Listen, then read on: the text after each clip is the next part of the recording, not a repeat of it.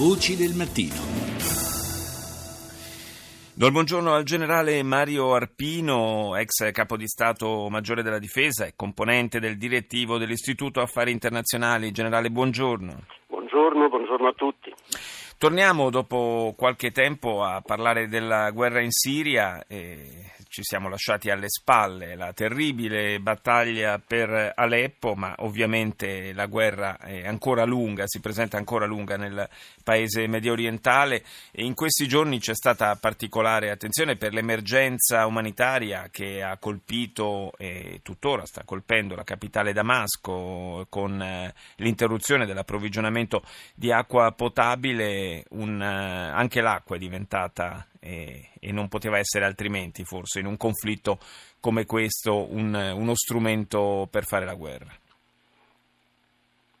Eh, è vero, sì, il conflitto siriano è un conflitto senza regole dove impera la barbarie, eh, sembra che vinca chi ammazza di più, una cosa veramente che pensavamo di esserci lasciati alle spalle, un ruolo negativo in questa guerra l'ha avuto la, la Turchia, certamente l'ha avuto Assad, ma anche, anche l'Occidente eh, con le sue posizioni iniziali, le posizioni iniziali della Clinton, della Francia, il club degli amici della Siria che hanno fatto poi in, in, eh, alla fine che trasformare e alimentare quella che era nata solamente come una protesta politica. Comunque l'emergenza umanitaria è grande, è un paese dove abbiamo su, su 17 milioni di abitanti, non credo arrivi a 18, queste perlomeno erano le stime di dieci anni fa, eh, ci sono 4 milioni di rifugiati all'estero, quasi 8 milioni di rifugiati all'interno, si parla di 400 mila morti, ma questa, questa, cifra è difficilmente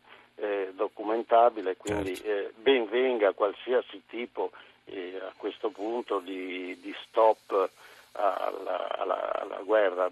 Questo accordo fra Russia, Turchia e, e Iran bah, sembra un accordo utile, sembrava aver fermato inizialmente le stragi dopo Aleppo, però eh, tutto è molto instabile perché ciascuno di questi, di questi paesi eh, combatte in realtà la sua guerra. È un, è un asse che non è un vero e proprio mm. asse, mm. ma ognuno ha interessi diversi, quindi è tutto da vedere. Bisogna anche vedere se questi colloqui, come dicevano i vostri titoli, eh, ad Astana e in Kazakistan si svolgeranno effettivamente, visto che c'è una parte delle opposizioni eh, non si parla di poco, una, una, decina di gruppi che non intende più partecipare, che ha fatto marcia indietro. Quindi è ancora tutto da vedere, il calderone siriano è sempre in ebollizione. Sì, anche perché nel frattempo quello che avrebbe dovuto essere una, una sorta di cessate il fuoco, una almeno parziale tregua che avrebbe dovuto accompagnare il Paese verso l'appuntamento con questi colloqui di Astana, eh, nei fatti non, non, non, ha trovato applicazione. I combattimenti, ne abbiamo notizia tutti i giorni, eh, proseguono. Semmai sembra un po' defilato in questo momento, attentati dinamitardi a parte, il ruolo dell'ISIS in Siria. È così, generale? Sì, il ruolo dell'ISIS in Siria era, era nullo eh, all'inizio.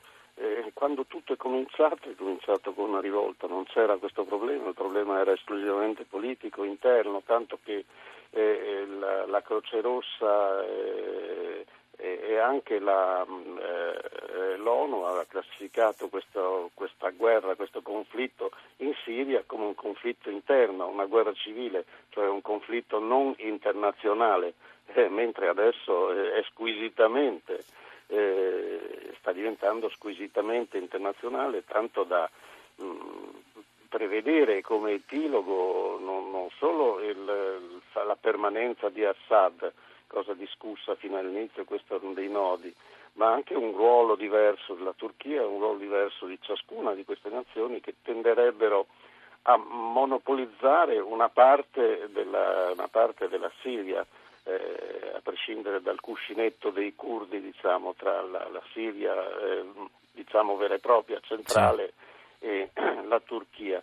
Eh, quindi sono problemi nei problemi, è una scatola cinese che, eh, dove è difficile prevedere una fine eh, che possa mantenere eh, uno statu quo uno statu quo nel senso che Assad vorrebbe rimanere, l'Iran vorrebbe che rimanesse Assad ovviamente, la Turchia combatte tutti purché eh, i curdi non prevalgano perché non si saldino con i propri curdi del TKK, il partito eh, dei lavoratori popolare curdo.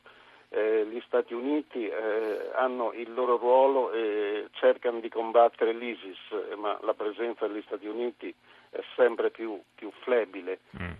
quindi eh, Comunque è anche molto difficile comporre. cinese si complica. È molto difficile comporre questo puzzle fatto di interessi che solo in maniera eh, occasionale diciamo, coincidono, ma per lo più divergono, e quindi questo è uno probabilmente degli ostacoli più grossi al raggiungimento della pace in Siria. Grazie al generale Mario Arpino per essere stato nostro ospite.